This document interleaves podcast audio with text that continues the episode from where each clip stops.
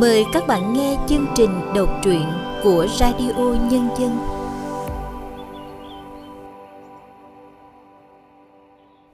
Xin chào các bạn đang đến với chương trình đọc truyện của Radio Nhân dân. Trong chương trình đọc truyện hôm nay, chúng tôi xin được giới thiệu truyện ngắn Bập bùng giai điệu của tác giả Hồ Tĩnh Tâm qua sự thể hiện của Xuân Khoa.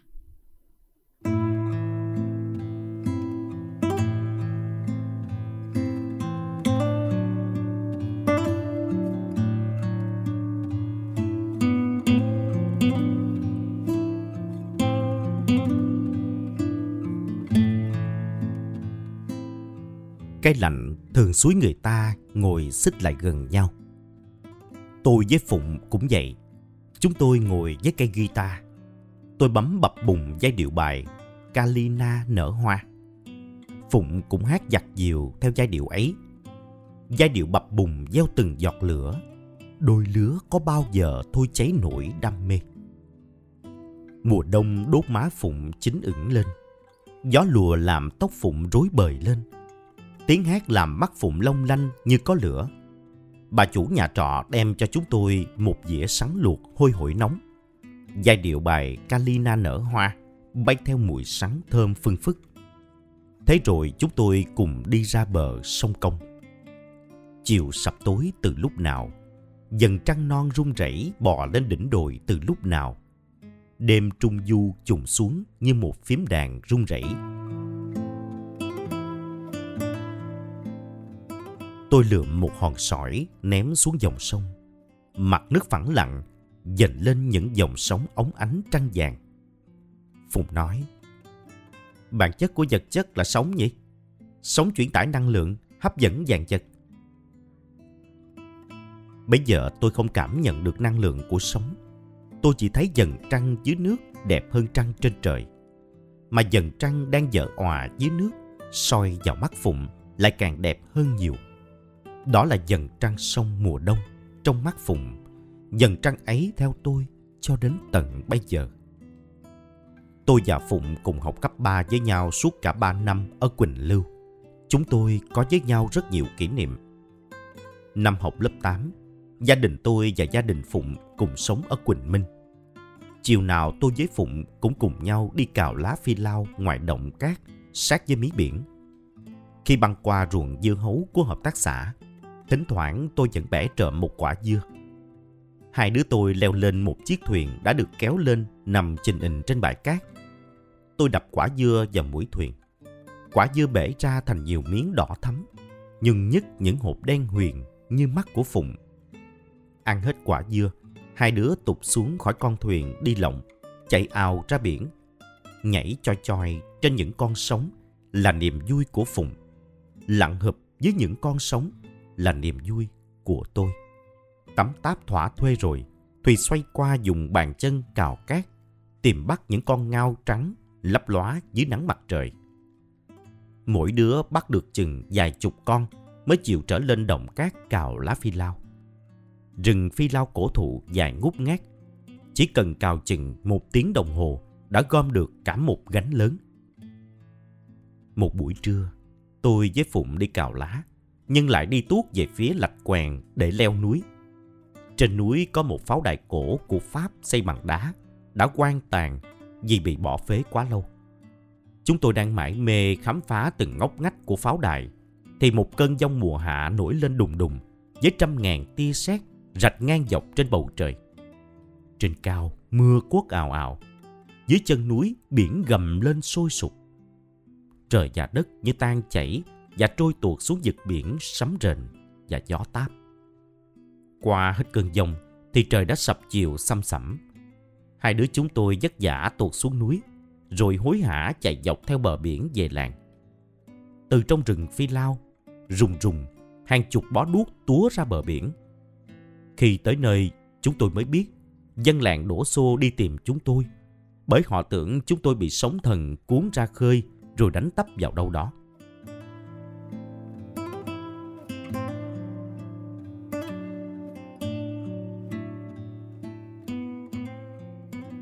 Từ Bình Minh đi Quỳnh Ngọc, đám học trò cấp ba chúng tôi phải thức dậy đi từ 4-5 giờ sáng để qua chuyến đò đầu tiên vượt sông Hoàng Mai để kịp tiết học đầu tiên. Mùa đông phải ngồi đò từ 4-5 giờ sáng, đứa nào cũng bị giá rét từ trời cao, từ mặt nước làm cho lạnh cống. Vậy mà với tôi và Phụng lại trở thành một kỷ niệm rất đẹp. Số là cách bến đò của xã gần trăm mét, có một ông lão sáng nào cũng chèo đò qua sông để đưa hai cô cháu gái gánh cá đi bán dạo trên cầu giác. Ông lão thường cho chúng tôi đi nhờ mà không lấy tiền. Đò vượt sông vào ban đêm, mái chèo quẩy nước làm ánh lên những tia lửa lân tinh, sáng ống ánh màu biếc xanh rất đẹp. Hai cô cháu gái của ông là nữ pháo binh dân quân miền biển, từng bơi thuyền nan trước họng súng thủy phi cơ ra biển. Cùng hai nữ dân quân nữa bắt sống tên phi công Mỹ ngồi trên phao cứu sinh chờ trực thăng tới cứu. Vậy mà cả hai cùng hiền từ và thường im lặng như củ khoai, củ sắn. Khi gánh cá trên con đường hung hút heo may, cả hai cũng lặng lẽ, người trước người sau, guồng chân đi nhanh như chạy. Chúng tôi cứ theo họ đến ngang nhà thờ Quỳnh Đuôi, thì cũng là lúc bình minh ưng ẩn sáng. Từ con đường lát đá tảng dẫn vào cổng nhà thờ, chúng tôi lặng lẽ chia tay với họ, theo con đường đất băng qua cánh đồng rộng ngút ngát để tới trường. Phụng lượm một hòn sỏi ném xuống sông. Tôi cũng lượm một hòn sỏi ném tiếp theo xuống sông. Hai dòng sống giao thoa với nhau, khiến dần trăng dưới nước trở nên lung linh, kỳ ảo lạ thường. Phụng nói, sự giao thoa tạo nên cộng hưởng nhỉ? Nếu bản chất vật chất không phải là sống, thì làm sao thế giới có được tồn tại sức mạnh của sống? Tôi có cảm tưởng Phụng đang trôi vào một thế giới vật chất xa vời nào đó, rất không có thật trong đời. Con người ta vẫn thường có những phút phiêu lưu tâm tưởng vào một thế giới hoàn toàn xa lạ. Thế giới ấy tạo ra sự xuất thần đột biến. Thốt nhiên Phụng nắm lấy tay tôi, nói nhưng phải có hạt mới có sống chứ. Vậy thì bản chất vật chất phải là hạt, là rắn.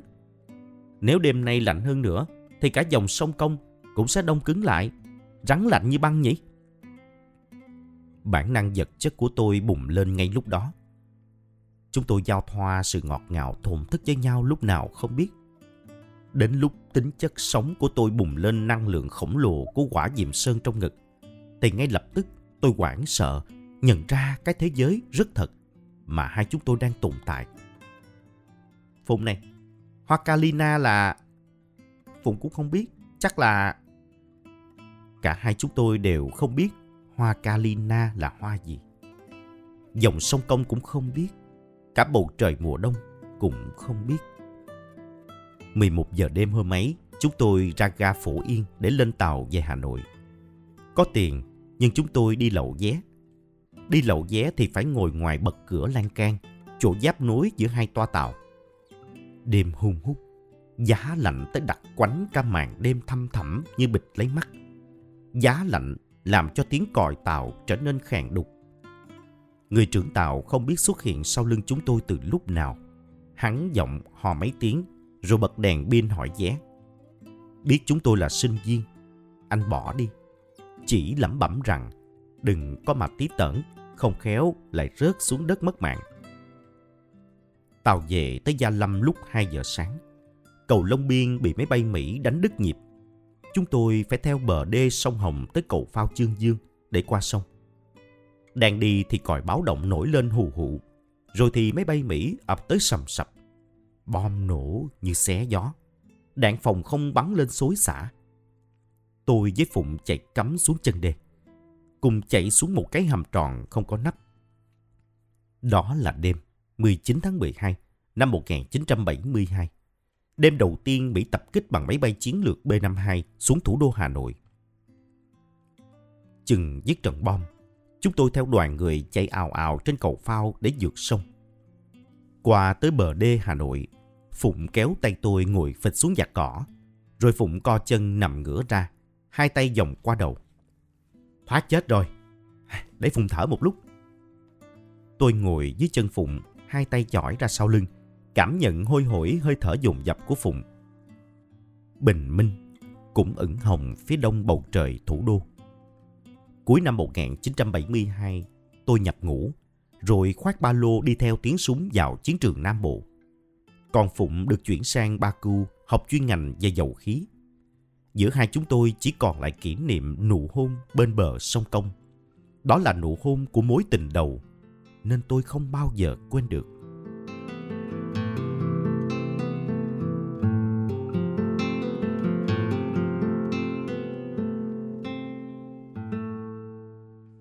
Trong một lần đi thực tế sáng tác dọc theo dòng sông Láng Sắt, tôi với anh bạn cùng phân hội âm nhạc, ghé vào thăm một ngôi trường tiểu học. Tiếng là trường, nhưng thật ra chỉ có một dãy nhà lá được ngăn thành năm lớp học. Lùi ra phía sau chừng 50 mét là ngôi nhà lá khác nhỏ hơn, được ngăn làm hai. Hai phần ba ngôi nhà này là chỗ ở của năm cô giáo. Một phần ba còn lại là văn phòng hội họp và làm việc của nhà trường. Có vẻ như cả năm cô giáo trẻ tuổi còn độc thân này không phải sống bằng lương, mà họ sống bằng chăn nuôi là chính. Cả một ao cá, một dãy chuồng heo, và không biết cơ mang nào là gà, là vịt. Hình như giáo viên tiểu học ở vùng sâu đều như vậy, không ai sống thảnh thơi bằng lương. Ai cũng phải lấy nghề khác để nuôi nghề dạy học. Biết chúng tôi đi thực tế viết nhạc, họ nhất định bắt chúng tôi ở lại ca hát với họ một đêm và nhất định bắt phải sáng tác một ca khúc về ngôi trường của họ. Cái nghề đi thực tế sáng tác của chúng tôi, hễ được ai mời thì không bao giờ lại ngu ngốc từ chối, nhất là với năm cô giáo còn trẻ phơi phới như thế này. Riêng với tôi, một trong năm cô giáo ấy lại là người xứ nghệ, mà lại là cô giáo lớn tuổi nhất và đẹp nhất. Làm sao mà tôi bỏ đi cho được? Chúng tôi không có đàn, nhưng các cô thì lại có tới hai cây đàn guitar và ba cây đàn mandolin. Đó là đàn của đơn vị biên phòng tặng nhân ngày kết nghĩa.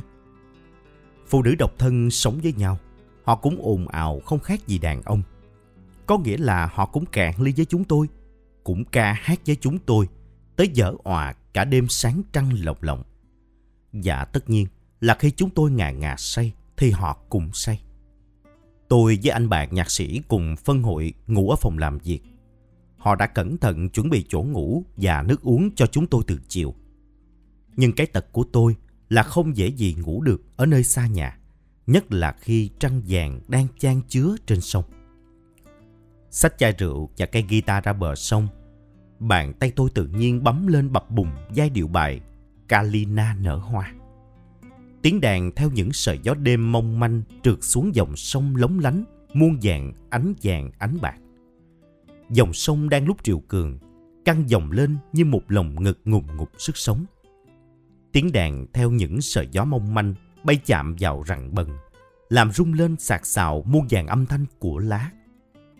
Một con cá trồi lên búng nước, mặt nước dồn lên những dòng sóng óng ánh như pha lê. Bản chất của vật chất là sống nhỉ? Sống chuyển tải năng lượng, hấp dẫn dạng vật. Trời ơi, sao mà tôi nhớ Phụng, nhớ đêm sông công đến cùng cào. Đêm ấy sống vật chất của chúng tôi đã giao thoa với nhau đến mức cộng hưởng thành hương vị mặn mà, ngọt liệm. Nhưng mà hoa Kalina là hoa gì? Nó có giống bông bần đang lặng lẽ nở trong đêm trăng sông của dòng láng sắc này không nhỉ? Anh không ngủ được à? Không nhìn sang nhưng tôi cũng biết là hồng sa xứ nghệ từ trong nhà mới ra. Trăng sông đẹp như thế này mà ngủ thì uổng lắm. Với nữa là tôi nhớ. Nhớ sông Bùng phải không? Ừ, nhớ sông Bùng, sông Thai, sông Mai. Nhớ sông sao lại hát Kalina nở hoa. Như có cái gì đó cứa vào tim tôi, khiến tim tôi nhói lên một cơn đau rất mơ hồ. Rõ ràng là tôi với Phụng có với nhau rất nhiều kỷ niệm trên bờ đê sông Thai.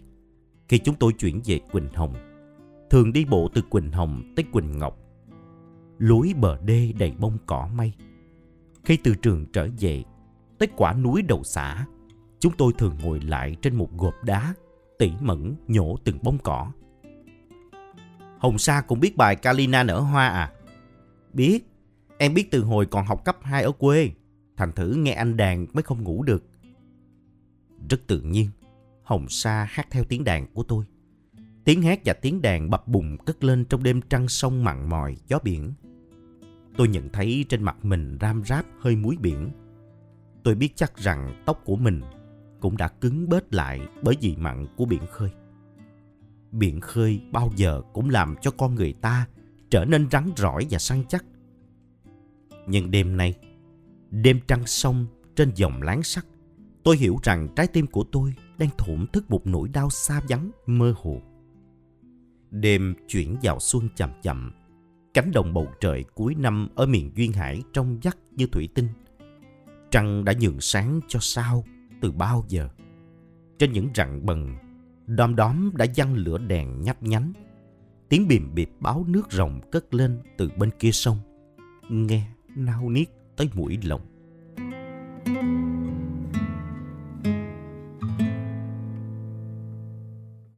Hồng Sa đã ngắm chất men của thứ rượu nếp huyết rồng miền Duyên Hải. Tựa đầu vào chai tôi, ngủ một cách yên bình, thánh thiện. Tôi nhận thấy em cười trong mơ. Chắc là em mơ thấy sông bùng. Còn với tôi, dòng sông công đang hiện ra trước mặt. Tôi cũng thừa biết rằng tôi đã ngắm tới tận cùng máu thịt chất men nồng nàn của lửa. Tôi đặt cây đàn xuống định lay hồng sa thức dậy để đưa cô về phòng. Nhưng khi tiếng đèn vừa tắt, thì hồng sa đã mở choàng đôi mắt thâm thẳm ánh sáng sao trời. Em dùng cả hai tay, nắm lấy bàn tay tôi mà nói. Đàn đi anh, đàn cho em mơ thấy sông bùng, mơ thấy Kalina nở hoa trên bến nước. Làm sao tôi có quyền dập tắt một giấc mơ tuyệt vời như thế? Nhưng mà, sông bùng ơi! hay nói dùm với em. Tôi cũng đang ngây ngất. Tôi sắp đổ xuống vạt cỏ sữa bên dòng sông láng sắt ngay bây giờ đây thôi. Từ cánh rừng xuống ngút ngát bên kia sông, một cơn gió của buổi hừng đông nổi lên rười rượi. Cơn gió chạm vào mặt sông, cơn gió chạm vào tán lá. Cơn gió chạm vào da thịt của hai sinh linh đang ngúng cháy. Tất cả ngân lên lại bập bùng giai điệu sông bùng sông bùng ơi sao mà nhớ sông công đến nao lòng muốn khóc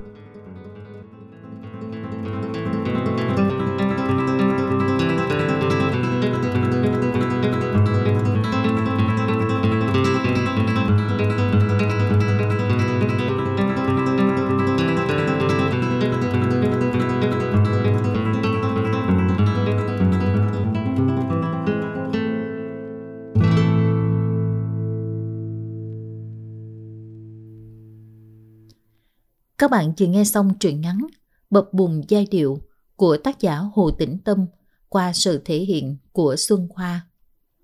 Sau đây, chúng tôi mời các bạn cùng nghe nhận xét về tác phẩm này từ nhà phê bình Nguyễn Hoài Nam. Với truyện ngắn Bập bùng giai điệu, nhà văn Hồ Tĩnh Tâm đã theo dòng hồi ức của nhân vật người kể chuyện xưng tôi để đưa câu chuyện ngược về quá khứ về với thuở hoa niên của một người mà cũng là thuở hoa niên của cả một thế hệ lớn lên trong chiến tranh chống Mỹ. Trong tác phẩm có chi tiết kể về đôi thanh niên nam nữ người xứ nghệ đã vượt qua cầu phao Trương Dương vào đúng đêm 19 tháng 12 năm 1972, đêm đầu tiên pháo đài bay B-52 của không quân Mỹ đánh phá Hà Nội. Thế nhưng cái đêm dữ dội ấy lại không in hẳn dấu vết của nó vào ký ức nhân vật bằng một đêm trước đó bên sông Công ở Quỳnh Lưu, Nghệ An khi hai người trẻ tuổi trao nhau nụ hôn đầu đời. Có sông, có trăng, có dư âm bập bùng của giai điệu bài Kalina nở hoa, tạo thành sóng giao thoa và cộng hưởng giữa hai trái tim yêu. Tất cả những yếu tố ấy đã hòa trộn cùng nụ hôn và trở thành một di sản trong gia tài tinh thần của người con trai để rồi sau này, khi đã trở thành một nhạc sĩ và đang đi thực tế sáng tác ở miền duyên hải nam bộ, bên sông trăng với một cô giáo, một người con gái xứ ngạ xa quê, giai điệu bài kalina nở hoa vô tình đã sống lại, làm bừng thức trong anh cả một trời kỷ niệm, một cảm giác thăng hoa trong sự thổn thức đau đớn mà ngọt ngào của nỗi nhớ. Chuyện ngắn bập bùng giai điệu của Hồ Tĩnh Tâm có thể nói thuộc kiểu chuyện ngắn thiên về các sự kiện của cảm xúc hơn là các sự kiện của hành động. Những trải nghiệm tâm hồn của nhân vật trong chuyện thêm một lần nữa cho ta thấy các mảnh vỡ của ký ức nhiều khi có thể lặn sâu và tạo thành những dư chấn mạnh mẽ đến nhường nào trong cuộc đời hiện tại của mỗi con người. Các bạn thân mến, chương trình đọc truyện của Radio Nhân dân đến đây xin tạm dừng. Cảm ơn các bạn đã chú ý lắng nghe.